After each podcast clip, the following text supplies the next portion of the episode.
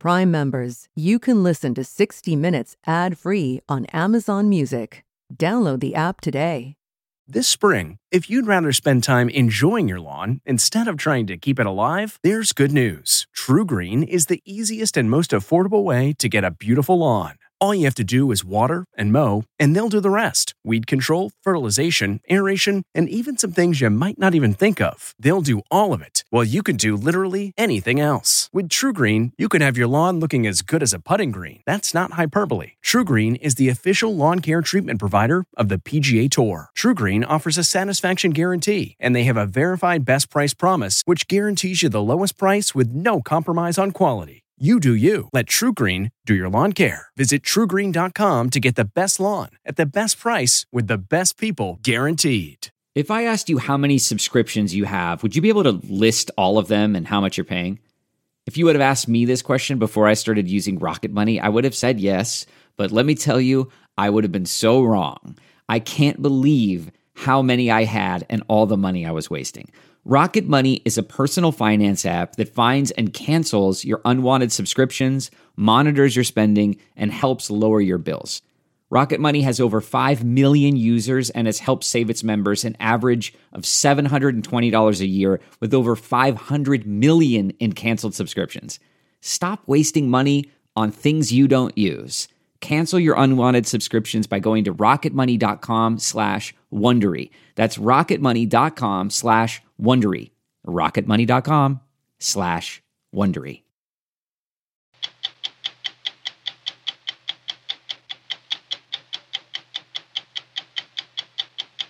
Today marks 15 years since the horrendous events of September 11, 2001. Now, at Ground Zero in New York City, there's a memorial museum that tells the story of that day and honors its nearly 3,000 victims. But deciding how to do that wasn't easy. Was absolutely every single tiny little thing an argument. There were lots Oh, of boy. issues and lots, Lots, of issues. lots.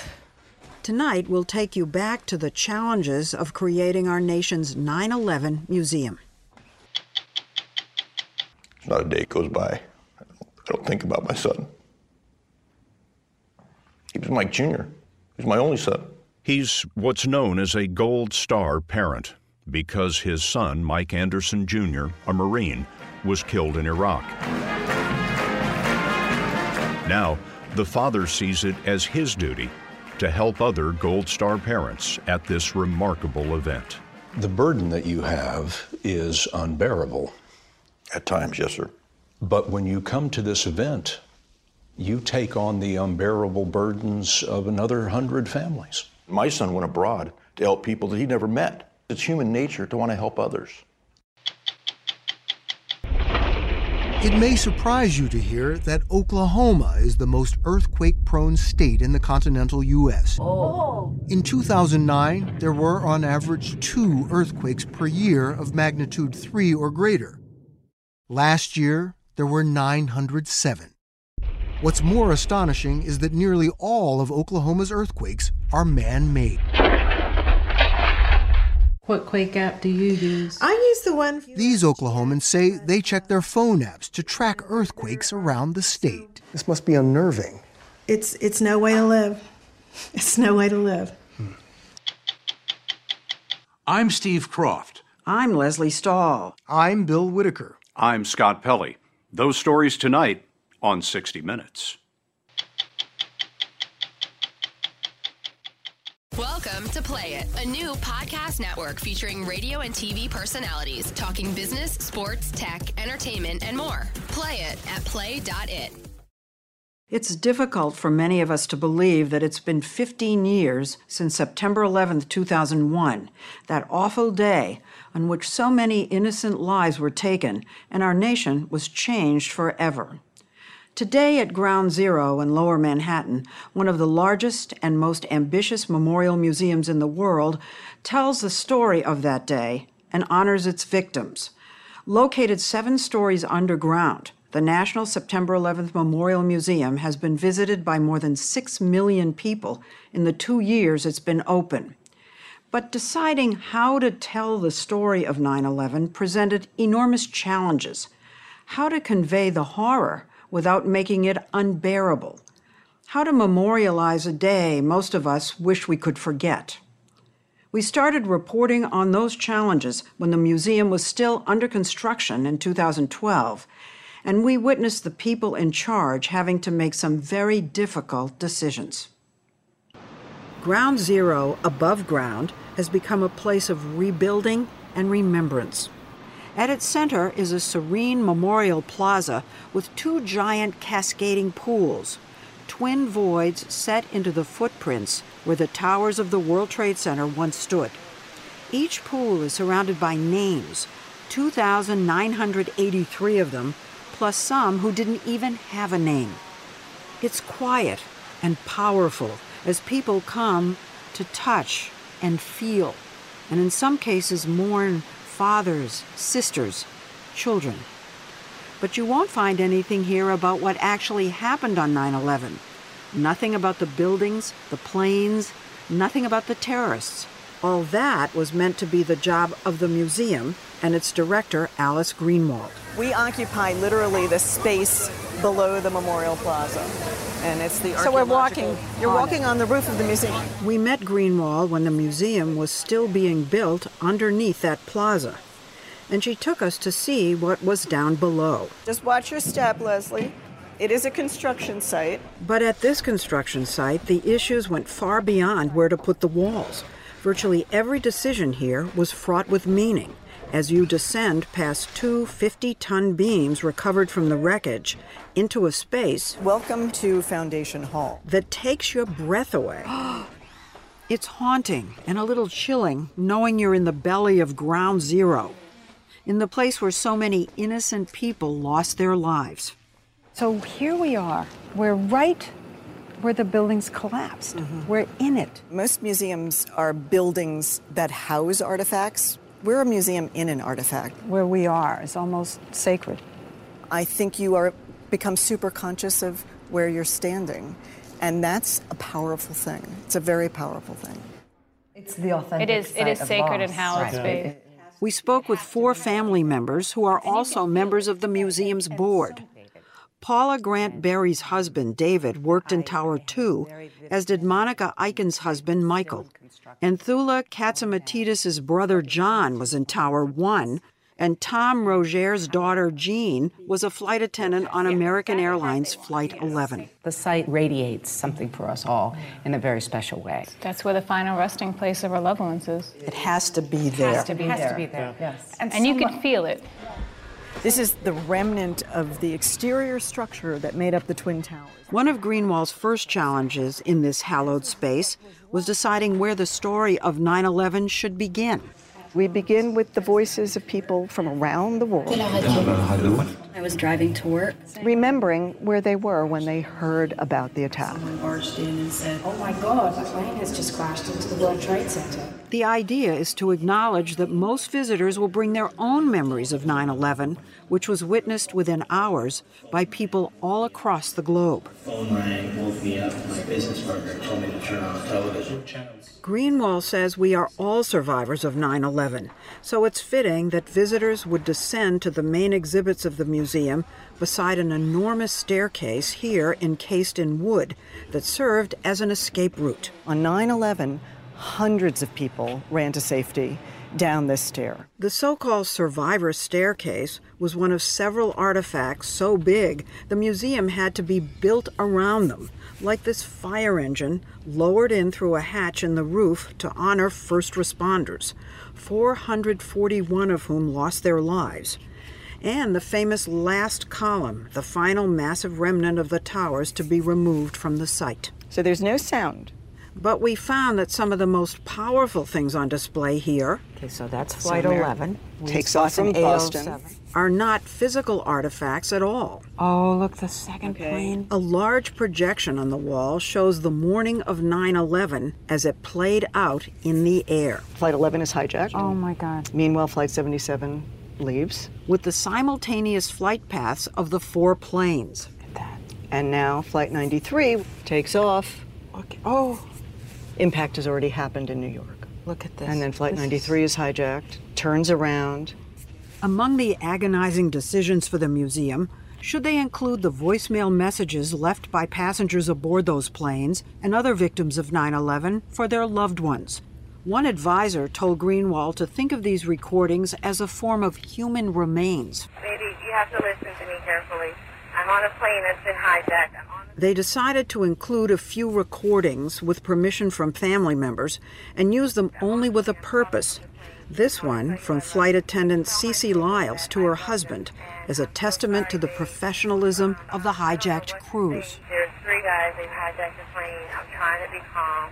She is so composed. She's in flight attendant She's mode. in flight attendant mode. And at the very end of the call, she says something like, um, I hope I see you again, baby. I hope to be able to see your face again, baby. I love you. Bye. End of message. Oh my goodness. And of course, audio was just the beginning of the sensitive questions about what should be exhibited. Let me ask you, what about some of the horrific shots, for example, of people jumping? This is probably, as far as I'm concerned, the most sensitive question for this museum. We went through a lot of debate internally about do we show that side of the story? On the morning of September 11th, Joe Daniels came out of the subway to the gruesome sight of bodies falling from the North Tower. Today, he is president of the 9 11 Memorial and Museum. You never want to have to see that. Someone 100 stories up, 1,000 feet in the air, having to make that kind of choice. On the same time, there's a very strong feeling is that this was a part of the story, that a group of people from this group, Al Qaeda, put innocent people in a position to have to do that. When you think about what terrorism means, this really says it. Absolutely. It's an impossible thing for a human being to do to another human being, and yet it became possible on 9 11. So for us not to acknowledge that would be to not be true to the story. But how? With video of people falling or photographs? And what about the feelings of family members? Greenwald told us she understood that some would never want to see an exhibit on this subject, but many argued strongly that it had to be there. I have to say that we were also, um, I, I don't want to say accosted, that's a little strong, but, you know, shaken by the lapels by family members who said, You have to tell the story. Don't whitewash this story. Tell it like it was. The world needs to know. So we ultimately decided that we will include an exhibit, but do it in a way in an alcove where people will be clearly warned. If they don't want to see it or have their family see it, they can easily avoid it. One exhibit they want everyone to see is what Greenwald calls the heart of this museum a space devoted to honoring the victims' lives, with photographs of each of them lining the walls. Those giant walls out there go all the way up. Mm-hmm. Every bit of space will be covered with faces? Yes, the impression will be that you are surrounded by nearly 3,000 faces. These are the photographs that now cover those walls. Look at those they faces. Look at all those faces. They're ages two and a half to 85 from over 90 countries, every sector of the economy, every possible ethnic group. Visitors can search these interactive tables and call up profiles of each person with photos and recorded remembrances by family members and friends, like this one by the father of Paul Acquaviva, who died in Tower 1. He never had a bad word, literally, to say about anybody. He always looked at the positive. You know, I know, to be honest with you, he didn't get it from me because I'm very critical at times. To me, that was one of the most important things about Paul. Some of them are funny, some of them are sweet, and we're not telling you who they are. Their loved ones are telling you who they are. Visitors can also search by birthplace or by company. If I call up Cantor, Cantor Fitzgerald was the company that lost more employees than any other. 658 people Look at that. Look who died on 9 11 at From Cantor that Fitzgerald. one company. One of the 658 was John Katsimatides and Thula's brother. Four of us growing up George, John, myself, and Michael. We were there the day she brought photos to contribute to John's profile to the museum's chief curator. Well, that is just so cute. I know. What's it like to go through the photographs and choose? I had an extremely difficult time doing that. Um, because you know you see him as a child growing up, you know, and then as a best man in all of his best friends' weddings, you know. So it's like, well, which one do you pick? Because you just are so sad that the pictures stop here. Right. Family members all share the devastation of their loss, but the museum discovered that they are hardly a monolithic block. It's the families of nearly 3,000 people. It's, you know, probably 10, 12,000 people, all of whom have their own perspectives, their own desires, uh, their own ideas about what kind of museum should be here. Was absolutely every single tiny little thing an argument. There were lots Oh, of boy. issues. Lots of and issues. Lots, Lots, of issues. lots. Like whether to exhibit pictures of the perpetrators. And what about Osama bin Laden? Do they belong in the 9 11 museum? Well, what was the argument for not showing Osama bin Laden? That on this this actual ground where the atrocity took place, this graveyard to some extent, how could you uh, demean the memory of my loved one by showing the image of the person that murdered him? But other family members took the opposite view, demanding accountability. It was absolutely important to point fingers. You have to tell the story. You know, we had to There was no express really- who did this to our loved ones. We don't want any child or adult or student to walk through this museum and not leave knowing who did this to us, which is why we're going to go ahead and show those images. But the museum also wants people to know the stories of heroism and selflessness, the spirit of unity after the attacks. So there are tributes here to recovery workers and volunteers. This museum was built with the knowledge that when it opened, virtually no one under age 17 would have firsthand memories of September 11, 2001. For almost a quarter of the population, 9 11 would not be a searing memory. It would be, well, something to learn about in a museum. We are worried about the children who don't remember 9 11. Yes. And this is the way to tell exactly what happened to future generations so no one ever forgets. Even the painful, maybe most particularly the painful. Right. We're not talking about a simple little happening, you know, we're talking about a brutal attack on our country. You know, where 3,000 people were innocent and they were murdered that day.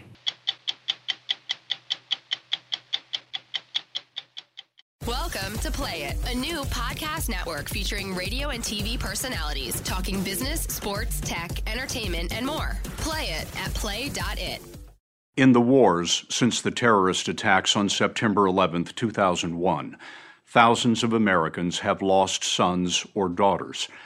Bereaved parents often become isolated in a familiar world. Friends don't know what to say about a grief no words can touch. There's no term in the dictionary for a parent who has lost a child, so these mothers and fathers call themselves Gold Star parents. It's in the tradition of the military service flags that hung in homes during the World Wars. Each blue star on the banner stood for a loved one serving in the military. Gold honored those never coming home.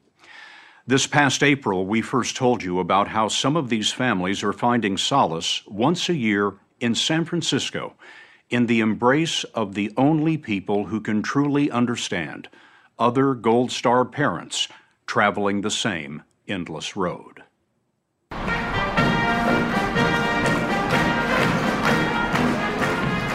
In downtown San Francisco stands an unusual war memorial, looking as it did in the 1920s when it was a hotel and theater.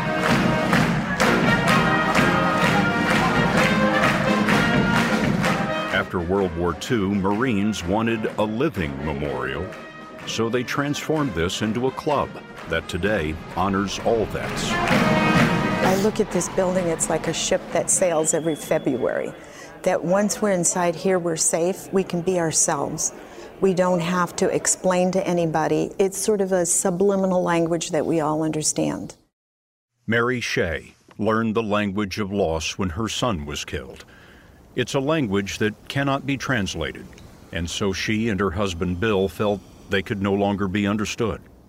You're kind of cast adrift and uh, you're sort of floating nowhere and you don't know where to go or what to do. And there they were. understanding better than we understood the support that we needed. The gathering the Shays attend every year is organized by women who call themselves the Blue Star Moms of the East Bay Area. Blue Stars, with sons and daughters who served in the military. About 200 of California's Gold Stars attend this honor and remembrance event, which begins with a reception.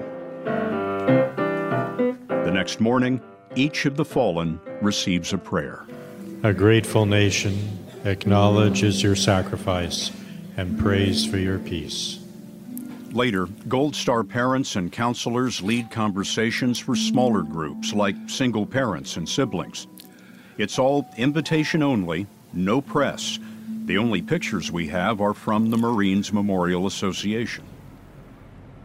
Part of the hotel has become a memorial wall where every lost loved one since 9 11 is remembered.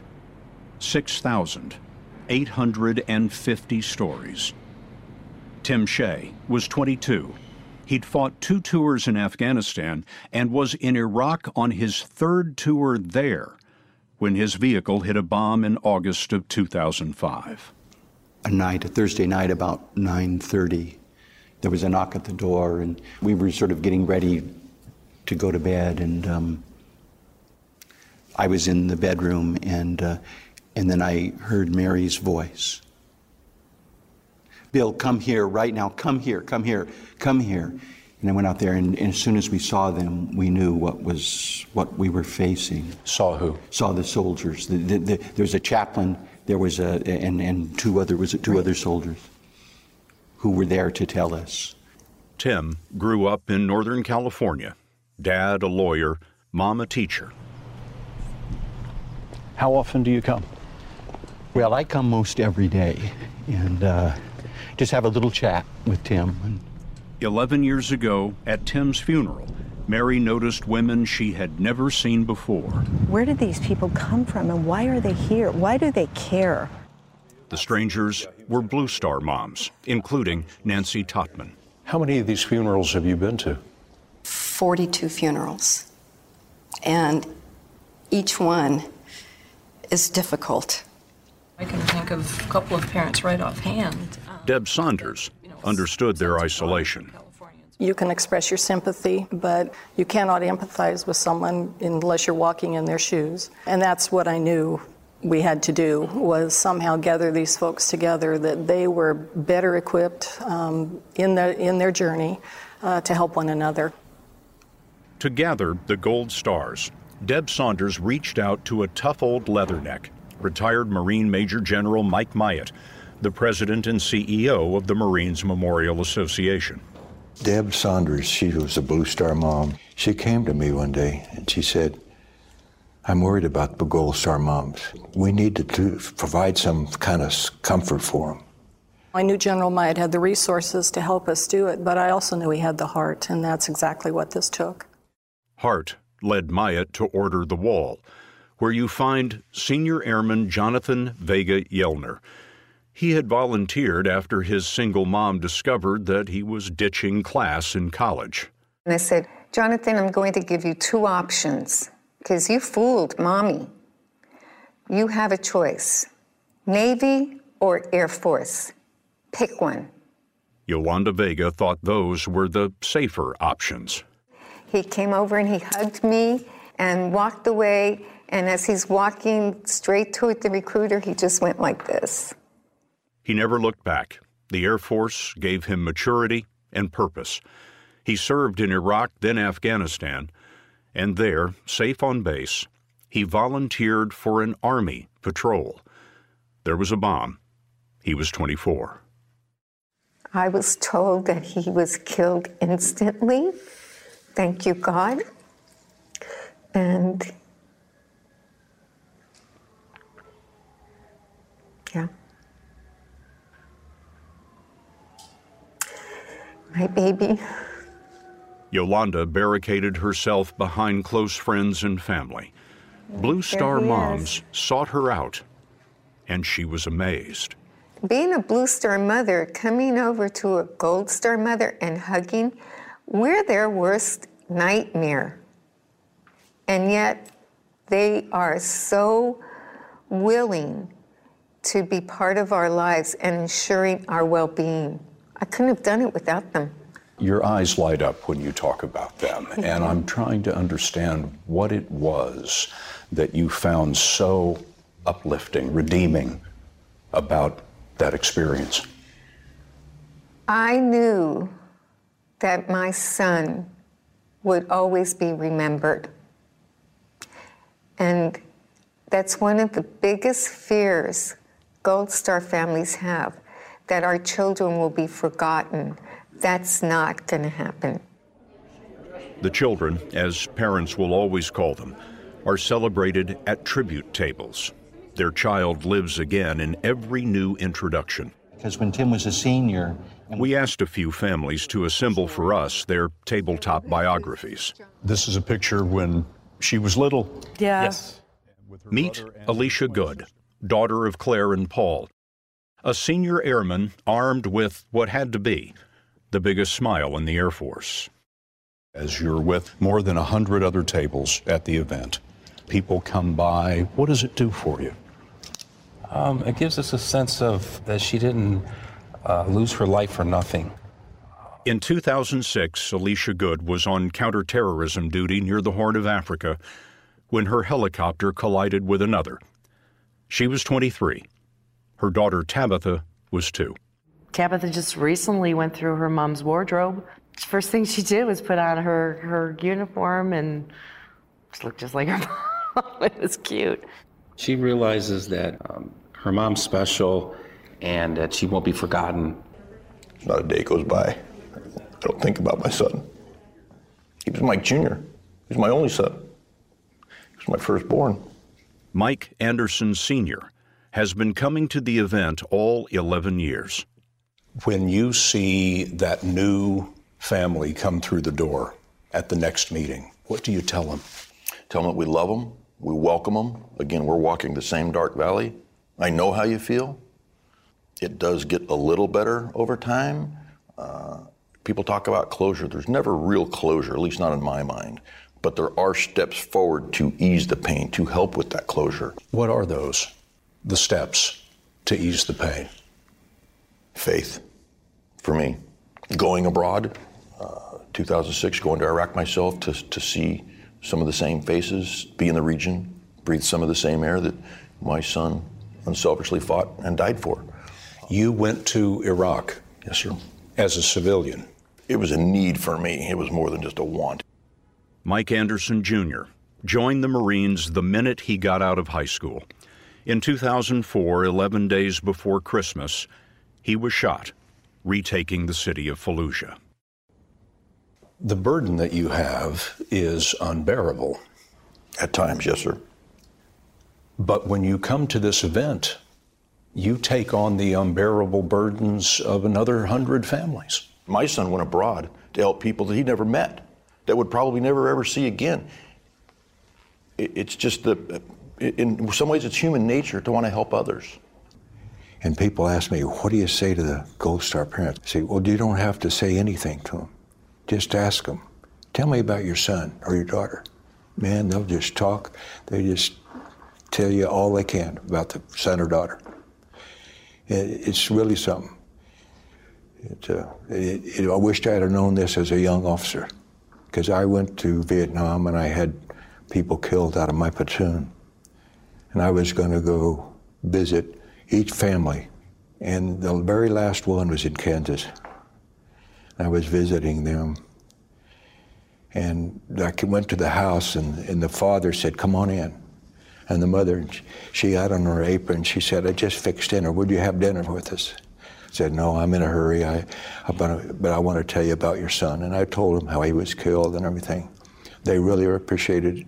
Then won't you stay for dinner? Oh, I did. I'd rather not. I, I realize now they wanted to tell me about their son. And I wasn't mature enough to know it. That's why they wanted you to stay. Yeah. yeah. And now I now I know it.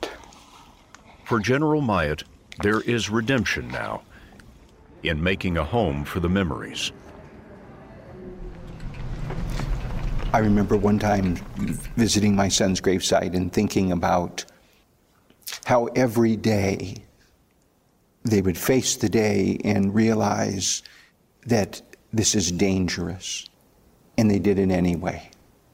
I have a duty to do, and this duty is dangerous, and I'm going to do it.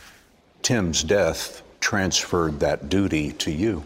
Right. The duty to Right. live your lives and to help other people in the same situation that you're in. I think that's right. I think that's right. And, and that that's the best way to honor him.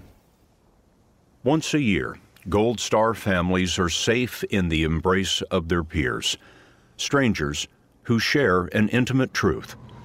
A life is lost, but love does not end.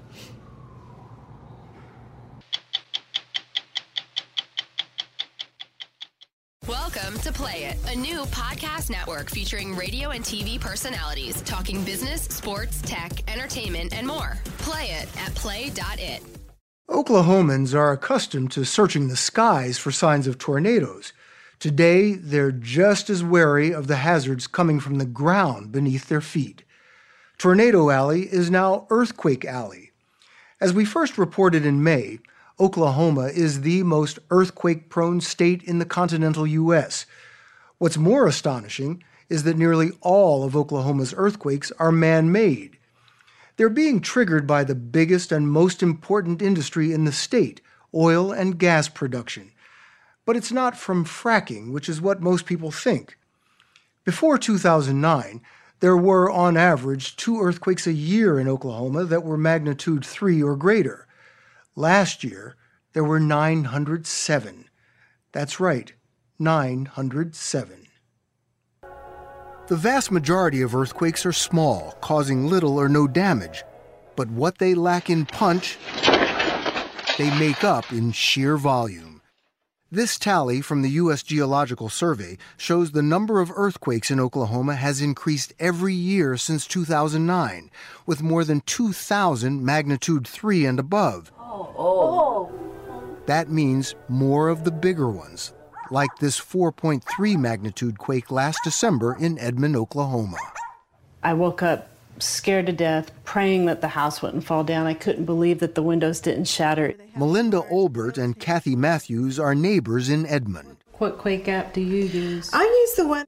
They say they check their phone apps to track earthquakes around the state all day long. look at that. Cherokee, Enid, Fairview, Medford, Stillwater, All in one day. Mm-hmm. all in one 24-hour period. This must be unnerving. It's it's no way to live. It's no way to live. Cornell University seismologist Katie Keranen was teaching in Oklahoma when the increase in quakes began. She says the situation is unprecedented.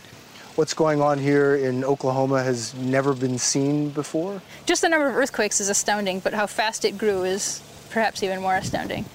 Keranen and her student, Catherine Lambert, have set up equipment to detect extremely small quakes in an area where there haven't been many, hoping the small quakes might provide warnings of larger ones. And so, so far, we've only looked at data from four days of recording. And so we see small earthquakes um, in the area. Even over four days. Even over f- four days, we actually see many dozens of earthquakes. Many dozens. That's right. Keranen was among the first scientists to link the earthquakes to oil and gas production. These are man made earthquakes. Most people feel that the majority of these are linked to this water being disposed. The water that's causing the earthquakes is not from fracking, which is water and chemicals pumped underground to free up oil and gas. This is naturally occurring water that's been trapped below ground with the petroleum for millions of years. This is the oil being pumped out. Oil, gas, and water. Gary LaRue is president of Petro Warrior, a small independent oil company that operates 14 wells in Oklahoma. What happens in this cylinder is what happens on a grand scale at wells across the region. The oil, gas, and water naturally separate. So the bubbles. This will be the salt water here. This is gas up here. that's the gas, and Here's oh, the oil. That, the oil. Like every other operator in the region, big and small, LaRue's oil wells produce more water than petroleum. The gas and oil are collected in tanks for sale. But the water is too briny to be recycled or used. It's considered waste. All of this is salt water. Salt water. Mm. So that has to go back in the ground. We have to get rid of it. Getting rid of the water means sending it down a disposal well that's drilled deep below the freshwater aquifers to prevent their contamination and the zone where it came from. This is it? This is it. This is what all the talk's about. Just a well on the ground. LaRue's disposal well is one of more than 3,000 in Oklahoma. The state created a website to explain the earthquakes. This map shows disposal wells as blue dots. The orange dots are earthquakes. When the price of oil went over $100 a barrel in 2008, oil and gas production increased dramatically. So did the amount of wastewater and earthquakes. What's causing these earthquakes? What we've learned in Oklahoma is that the earthquakes that are occurring in enormous numbers are the result of wastewater injection. Mark Zoback is professor of geophysics at Stanford University. Zoback says there are two factors behind the earthquakes. One is the large volumes of water being disposed, and the other is where it all goes, deep down into a layer of earth called the Arbuckle. What makes this such a good place to dispose of all that water? Well, it's very thick. It's porous, it's permeable, so it can accommodate, you know, very large injection rates. The only problem with the Arbuckle is that it sits directly on top of the crystalline basement, a rock layer riddled with earthquake faults. So this water is seeping into the faults. The water pressure is seeping into the faults, and the fault is clamped shut, and the water pressure sort of pushes the two sides of the fault apart and allows the slippage to occur today when it might not occur for thousands of years into the future. Earthquakes are now a daily occurrence in Oklahoma, but it was three quakes in November 2011 near the town of Prague that caught everyone's attention. One was magnitude 5.6, the largest in Oklahoma's history. Having an earthquake right now. Our lights shaking quite a bit here. It toppled a spire at St. Gregory's University and severely damaged 14 houses, including the one where John and Jerry Loveland live with their two children. Our bed was shaking, and all you could hear was glass. You know, earthquake insurance is something that you don't ever think you're going to have to have. Like most Oklahomans, the Lovelands didn't have earthquake insurance and have been doing their own repairs to save money. More than four years after the quake, Jerry Loveland often resorts to simply hiding the damage. Doesn't that concern you? That you've got a crack like this I'm afraid that if we went in and fixed these and then there was another earthquake, even a little, it's going to crack it all and then you've done all that work for no reason. I'm not sure covering it is fixing. It's not fixing it, but that's our only choice. It's not like we have the money to bulldoze the house down and start over. That'd be great, but it's not going to happen. We have a mortgage. We live on one income, and I realize that that's our choice, but our choice is great when somebody else didn't screw our house up. So, and that's proven fact that somebody did it. It's not a natural disaster. Oil and gas is Oklahoma's largest industry. In recent years, companies like Sandridge, Chesapeake, New Dominion, and Devon Energy have employed nearly one of six workers in Oklahoma. All the companies declined to provide someone to speak to us. For years, Governor Mary Fallin was skeptical the quakes were connected to oil and gas production. But as the number of quakes skyrocketed, she created an advisory council in 2014 to study the situation. Last summer, Fallin conceded a connection. I think we all know now that there is a direct correlation between the increase of earthquakes that we've seen in Oklahoma with disposal wells. Nonetheless, last year, the state cut the budget of the agencies investigating the quakes and regulating the oil and gas industry. Kim Hatfield of the Oklahoma Independent Petroleum Association sits on the governor's council.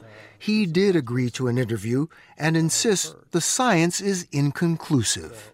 You have to understand the injection into the Arbuckle is not something that started in 2009, 2008, or even 2000. This is something that's been going on for uh, 60, 70 years. And we've had, had a sudden change. And the question is, what changed? The amount of wastewater injected into disposal wells last year is triple what it was in 2009, adding up to more than 200 billion gallons of water in seven years. The thing that's different is the amount of water that the oil industry is pumping into the Arbuckle Formation. That's what's different. And along with that difference comes these earthquakes. That's not the trigger? The injection of water is a factor, but it is not possibly the only factor. We don't know. So, what more needs to be done? We need to understand this issue. It's not as simple as saying, uh, well, let's just stop injecting water. Uh, the energy industry is, is, uh, is very important to the state. If it's your house that's shaken, there is no way that we're moving fast enough. Mike Teague is Oklahoma's Secretary of Energy and Environment. He's got the tough job of protecting Oklahoma's anxious citizens without damaging its most important industry. I keep track of all earthquakes above a 3.0 in the state. And 2012, we had three dozen in the entire year. Uh, 2013, we had 109. Next year, we had 585. Last year, we had 907. That's an alarming increase. Absolutely. So, what have you concluded is the cause? Well, the focus right is right now is disposal wells. How do you balance out the economic benefit of the gas and oil industry and the public safety? I don't think it's a balance. I think public safety has to take precedence. Mark Zoback from Stanford has been working with Mike Teague and the State Earthquake Council for more than a year. Lowering the total amount of saltwater injection into the Arbuckle is the only way that these earthquakes are going to start to subside. Do they have time? There's nothing we know that says larger earthquakes are imminent, but everything we know says that the earthquakes are, going to be continuing, and the, there is a probability of larger earthquakes in the future if they do nothing. This winter, the state called for widespread voluntary reductions in wastewater disposal by as much as 45% in earthquake zones. More than 600 wells are covered by the cutbacks. Last year, when neighboring Kansas had similar seismic activity, it reduced oil wastewater disposal and saw a 60% drop in quakes from the year before. But considering the huge volume of water already pumped underground in Oklahoma, it's too early to know whether the cuts here will succeed. Nowhere is the need for action more urgent than Cushing, Oklahoma. Cushing is home to the nation's largest crude oil storage and pipeline facilities, which the Department of Homeland Security calls critical infrastructure. The complex was rocked by a series of earthquakes last fall. Now, the state has asked you to stop putting so much water down. They did a voluntary action. We're six miles away from Cushing over there. Independent oil man Gary LaRue says cutting back on the disposal of water also means cutting back on the production of oil and gas. With the recent drop in oil prices, the cutbacks, he says, will hurt. $30 a barrel if we have to cut our production in half because of restrictions they put on us, we're done. You're out of business. Yeah, we won't be drilling any wells. We won't be employing local people to do our service work. We're done. It will drive us out. Since May, LaRue has abandoned eight of his 14 wells to comply with the cutbacks. You know that it's going to hurt uh, the companies, it's going to hurt your friends, it's going to hurt your neighbors, but you cannot compromise when it comes to public safety. We may be talking about trucking at 30 miles away. I think that could be done. I won't be fear mongered into thinking that you can't do anything. Mm-hmm. Because in my heart of hearts, uh, I believe you can. And I believe you should, and I believe you haven't. And now you're paying the price. We're paying the price.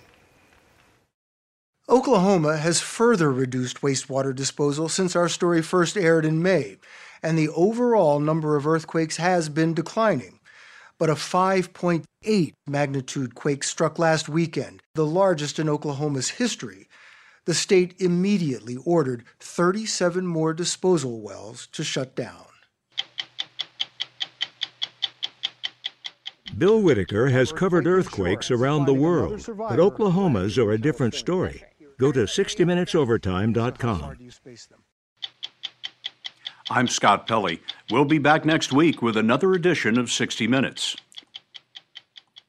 If you like 60 Minutes, you can listen early and ad-free right now by joining Wondery Plus in the Wondery app or on Apple Podcasts. Prime members can listen ad-free on Amazon Music. Before you go, tell us about yourself by filling out a short survey at wondery.com/survey. I've been a reporter for more than three decades, and along the way, I've been talking to myself in notebooks I've carried in my back pocket. They've captured thoughts about life, parenthood, death, friendship, and more. I'm John Dickerson, and I'd like you to join me in figuring out what these 30 years of notebooks mean in my new podcast, Navel Gazing. Each episode, we dig through the piles of notebooks that I've been collecting, and from their entries, try to sort out what makes a life. This collection of audio essays is available wherever you get your podcasts. Get one of the most successful broadcasts in television history on your schedule with the 60 Minutes Podcast. Hard hitting investigative reports, news, and culture maker interviews, and in depth profiles are waiting for you in every episode. Listen to 60 Minutes ad free on Wondery Plus.